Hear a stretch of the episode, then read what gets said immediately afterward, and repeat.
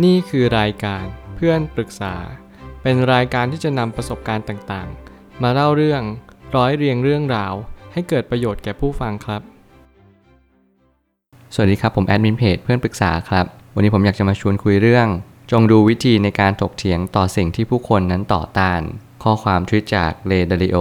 ได้เขียนข้อความไว้ว่า จงดูผู้คนที่เขาถกเถียงเพื่อต่อต้านบางสิ่งบางอย่าง เมื่อไหร่ก็ตามที่พวกเขาหาบางสิ่งเจอ รือสิ่งใดก็ตาม ความผิดพลาดกับมันนั้น จะไม่ใช่การให้น้ำหนักระหว่างบวกหรือลบ จริง ๆ แล้วผู้คนมักจะตัดสินใจแบบไม่ค่อยดีเท่าที่ควร คือการที่เราเข้าใจแบบนี้ เราจะตระหนักรู้ได้เลยว่า การที่เราตัดสินใจในชีวิตเนี่ยเราอาจจะตัดสินใจได้ไม่ดีเท่าที่ควร และอีกอย่างหนึ่งที่สำคัญ เรารู้หรือเปล่าว่า เราควรจะตัดสินใจในชีวิตยังไงดี บางครั้งเนี่ยสิ่งที่เราจะต้องเดินต่อไป ผมก็พูดเน้นย้ำอยู่เสมอว่า เราจะต้องตัดสินใจในชีวิต ว่าเราจะต้องเลือกทางเดินใดสักทางหนึ่ง มันไม่มีทางเลยที่เราจะต้องปล่อยชีวิตไปตาม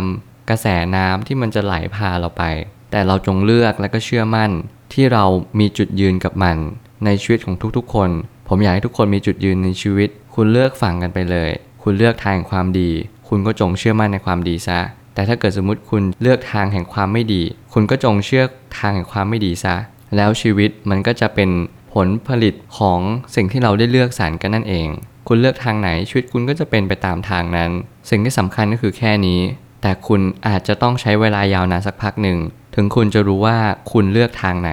บางคนอาจจะไม่เคยตั้งคำถามกับชีวิตเลย หรือบางคนอาจจะชอบคุยกับตัวเองเซลฟ์ทอล์กเองบ่อยๆ ซึ่งสิ่งเหล่านี้เป็นสิ่งที่ดีมากๆ ผมเลยตั้งคำถามขึ้นมาว่า ตัวเลือกที่ดีที่สุดคือเลือกประโยชน์มากกว่าโทษ แล้วมันไม่มีทางเลยที่จะไม่มีโทษในสิ่งที่เราเลือกและนี่คือความเป็นจริงว่า เราจะต้องเรียนรู้ในการที่เราจะเลือกทางที่มีประโยชน์ และแน่นอนว่าไม่มีทางเลยที่ทางที่มีประโยชน์เนี่ยจะไม่มีโทษ ทุกทางก็มีปัญหากันทั้งหมด ทุกทางก็จะมีโทษกันทั้งหมด แต่ว่าจะโทษมากหรือโทษน้อยเท่านั้นเอง ถ้าเกิดสมมติเราเข้าใจแบบนี้ เราก็จะไม่ตีโพยตีพาย ไม่พูดแบบองุ่นเปรี้ยวว่าทำไมฉันเลือกทางที่ดีแล้วทำไมฉันยังเจอสิ่งที่แย่อยู่ดี บางครั้งเนี่ยบททดสอบของคนดี ก็คือต้องเจอคนดูถูก ต้องเจอปัญหามากมายในชีวิตที่เข้ามาหาเรา แต่เราก็อย่าลืมว่าทุกปัญหามันมีทางออกนะ ทุกปัญหามันก็มาย้ำเตือนเรา ว่ามันเกิดเพื่อเราไม่ใช่เกิดกับเรา บางครั้งเรามองแบบนี้เราก็จะเข้าใจความจริงอยู่ข้อหนึ่งก็คือเราต้องยืนหยัดสู้ต่อไป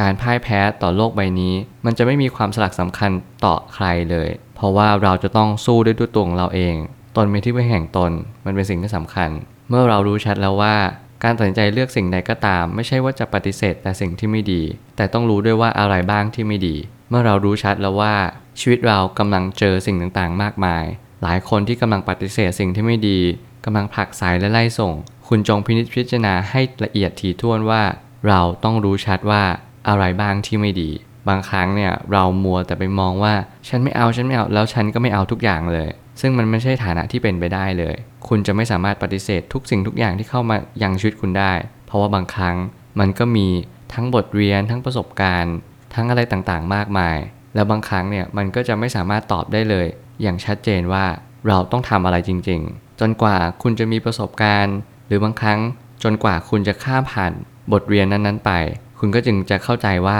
อ๋อ มันต้องแก้แบบนั้นแบบนี้นะ แล้วนี่แหละเรียกประสบการณ์ การตัดสินใจที่ไม่ดีจะเกิดจากการตัดสินใจด้วยความขาดความคิด โดยรอบคอบ เหตุผลและความไม่รู้ เมื่อไหร่ก็ตามที่เราขาด 3 สิ่งนี้ คุณก็ต้องเพิ่ม 3 สิ่งนี้เข้าไป คุณควรจะมีความรอบคอบ ต่อเหตุการณ์นั้นๆ มีเหตุผลว่าอะไรเกิดขึ้นมา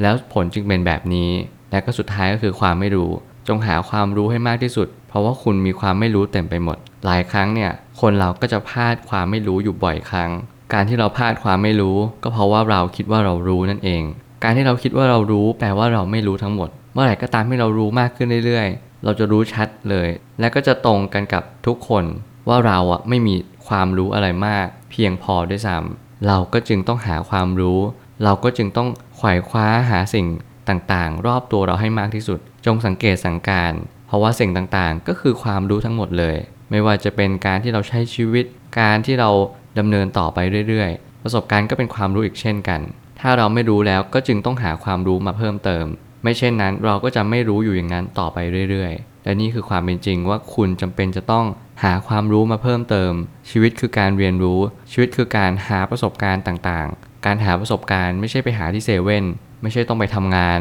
แต่คุณจงสังเกตสังการ คุณจงดูว่า แต่ละวันคุณรู้สึกอะไร แต่ละวันผู้คนมากมายกำลังรู้สึกแบบเดียวกันหรือเปล่าทำไมเราถึงเบิร์นเอาท์ในเวลาเราทำงานทำไมเราถึงมีปัญหา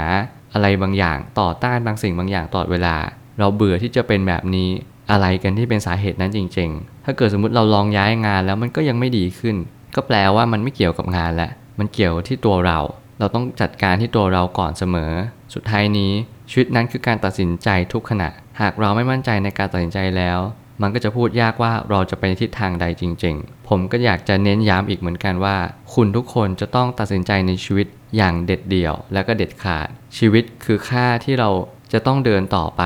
มันคือค่าเฉลี่ยคือค่ากลาง ที่เราเลือกสรรในแต่ละวัน จงมั่นใจจงตั้งใจในการใช้ชีวิต ทุกการกระทำคือการตัดสินใจที่ดีเยี่ยม ในการเลือกสรรและก็เป็นการวาดรูปของชีวิตในอนาคตของคุณ คุณตั้งใจทำคุณตั้งใจวาด ชีวิตของคุณในอนาคตก็จะออกมาสวยงาม เชกเช่นเดียวที่วันนี้คุณได้ตั้งใจเอาไว้ ผมเชื่อว่าทุกปัญหาย่อมมีทางออกเสมอ ขอบคุณครับ รวมถึงคุณสามารถแชร์ประสบการณ์ ผ่านทาง Facebook Twitter และ YouTube